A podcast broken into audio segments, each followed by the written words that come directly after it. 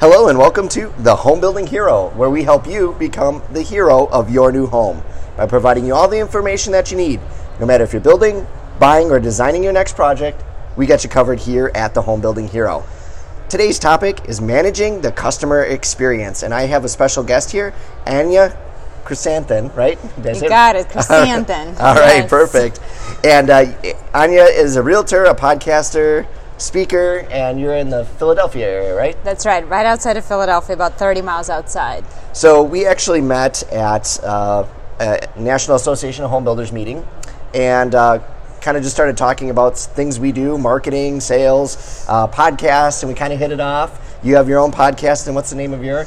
My podcast is called New Construction Marketing Podcast. So I talk to new home salespeople who are sitting in a model homes, working for a builder yep. like yourself, and trying to educate them on what's working to really help them sell more homes. Absolutely, that's awesome, and I was proud to be a guest on there. So thank you for having me. Yeah, on. so that was my was pleasure. Like, we got to get you on mine. So um, we are finally able to connect here, and uh, we're very excited to do that. So speaking of what you just mentioned, in working for a builder in sales, I know you're more of an independent realtor now, but what what kind of things do builders kind of get wrong when we're working with customers that you, you think builders could do a better job of? Mm-hmm.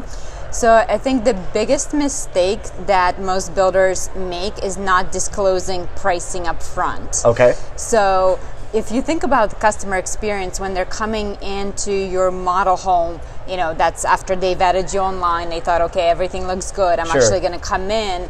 Um, it's virtually impossible to find that pricing information. In even when they do get to talk to somebody in person, it still is well it's this but it could be that and then you know you end up getting this like 300 page list yep. of like it's frustrating for customers and it? it's like this code this code this code this code this code so like going into it they're really not sure what the final price is going to look like yep. and i think that's a big stress because they want to make sure that they're on budget and i think that's yep. a reasonable expectation especially yep. And i think that kind of creates a distrust of the builder and, and i have builders too in my market where they advertise this really cool price you're like wow this is great. And then you really find out what you get and oh that's not included and this is not included. And then all of a sudden you know that, that home that they thought they could afford is, is no longer affordable. Exactly. and, and the customer gets mad because they feel like they wasted all this time right? They've invested hours and hours yes. pricing and picking out all these things, and they're getting emotionally invested in it. So yes, and the, the thing is, you know, once they sign an agreement of sale, then it's like, okay, you have two weeks to finalize all these options. Yep. And um, BDX just recently did a study on this specific topic, and they said that if you provide pricing up front and you make it interactive. So, I mean, there's technology now sure. where you can have it on your website so that when the customer is um, clicking on your model home, they can not only visualize the rooms, but they can also see the different options available. They can see the pricing, they yep. can build it. So, what happens is when the customer is actually going through that process, they become emotionally invested yep. before they even purchase. And so, the, another interesting thing that the BDX found was that when you give the customer the autonomy to um, to see the options up front and make those selections up front, not only they're more likely to become a customer, but guess what? They also end up spending more money on options. Yep. Yeah, absolutely. Because if, if, you make it easy to buy, then they're going to buy more. It's like when you go into the store, yeah. you got your credit card, and all of a sudden you're just throwing things in the cart, and all of a sudden you're like, oh, what did I just do? But, yeah, and, but, and, and you know, um, but the, they're happier. Yeah, usually the we found too as a builder the sometimes the customers that upgrade more, and you know we make the houses we honestly make more money on usually are the happier customers because they're just excited about everything and they you know they, they just want everything and um, yeah that satisfaction sometimes has a a correlation with profitability, which is really weird. But yes, absolutely. So I think the one of the things is that customers are ready for self-service, and when you give them that option for self-service, is you become more profitable and you have more sales. It's a that's win-win. Fantastic. Yeah, that's great. A piece and, of advice. Um, wait, I totally lost my my my. Uh, sorry, lost my. Uh, That's okay.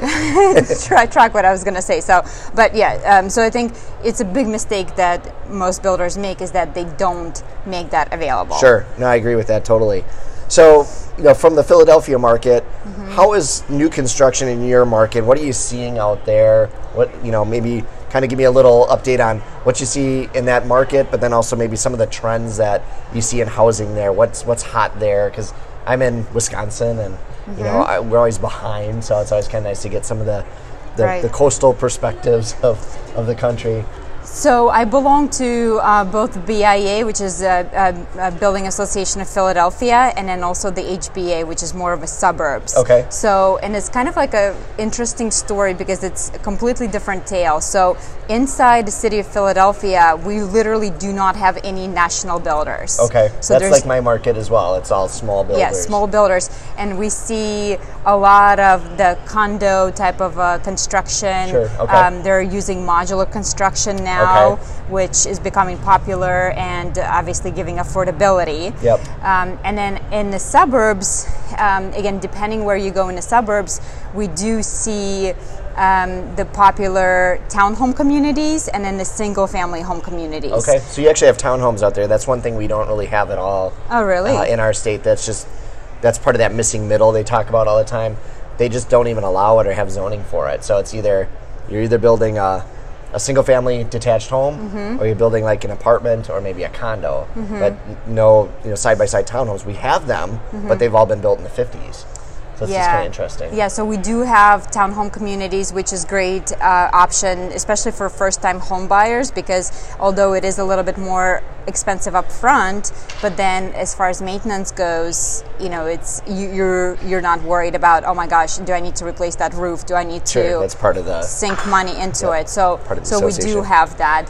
Um, I think land is becoming more and more scarce, just like Absolutely. everywhere else. Oh yeah, same here. So the biggest thing is for new home buyers when they think about buying that big house. I think the challenge is to find the amount of land that they want with that house. Sure, so and it's just not getting created as fast, and I'm sure that's probably in your market as well. And it's supply and demand, right? So mm-hmm. if there's mm-hmm. not enough supply and there's a lot of demand, that price is going to shoot up. And yeah. so, you know, kind of you mentioned earlier with you know younger buyers.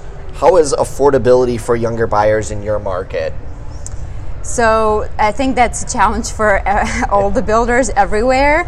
Um, so any market, if, including Philadelphia market, what we're seeing is that in that price point where I quote unquote affordable, so I'd say like that 200 to 300, okay, um, maybe 400k, we see a lot of competition going on right now. Oh, okay. So it is not competition, competition for property for, or for for builders. Um, so competition for the uh, those young buyers to get into the home of their choice. Okay, because sure, yep. if it's a property that becomes available um, it's, it's, it's, still gone. it's gone yep, yeah. that's the same with us too. We have basically that kind of under 400 yes. uh, is basically but especially for us like the 300 and under it, it's on the market for a day or two or a couple days at max and it has multiple offers. Exactly. So for us the new construction is a little different because you know that's topping out at 450 almost 500 so there's not as many buyers for that. And it,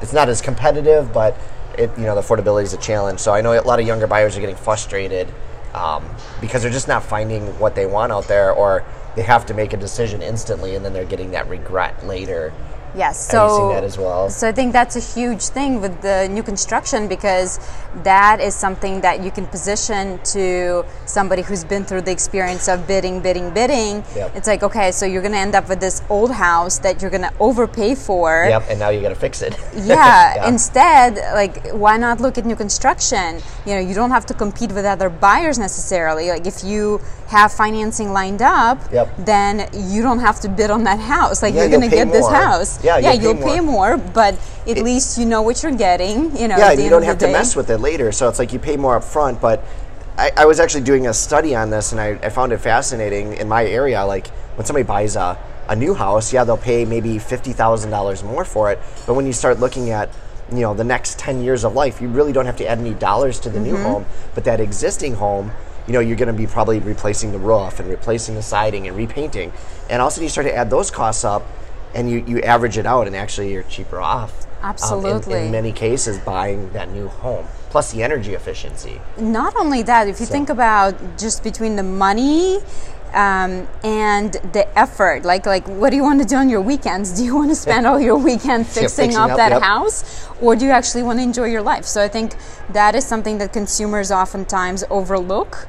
They just think at the price up front, but they don't look at what is it, what is the actual price of living in this home for the next ten years. And I think that's a key. Yeah, and I think that's that's a point that I want to try and get across to people because I think that's the challenge. Is everyone's looking at today only, and they're not looking at tomorrow. And and I I think that's just a it's a good part of the discussion. And um, you know, affordability versus you know the the cost of living in that home over time. I think that's something people just maybe don't factor in as much, and it's a it's an important thing.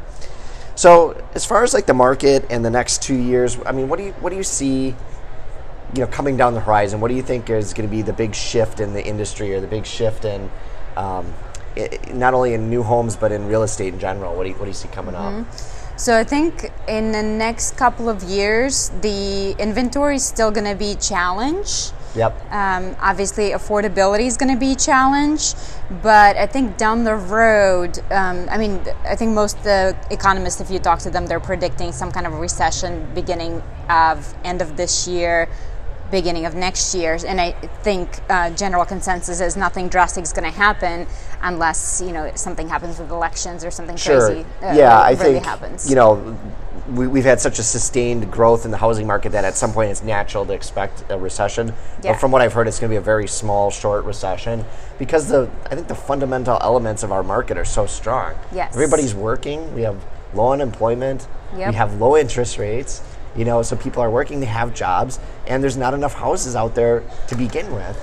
So Yes. it's hard to fathom that the real estate industry is really going to have a big drop other than maybe just when you hit that pricing level where you know it, wages aren't growing as fast as the cost of the homes are going up Yeah, so and that's the concerning of, of course but Exactly. I think the only other risk that I can see potentially is um, the downsizers. So obviously, the baby boomer generation is aging. Yes. And they're um, a lot of the times they haven't fixed up their house since the 50s. You know, it's still the same. yeah and you get these old, floor plans kitchen, and then you got the millennials Yes, who are they like don't want that. Yep. You know, the millennials want the, the the fixed up place.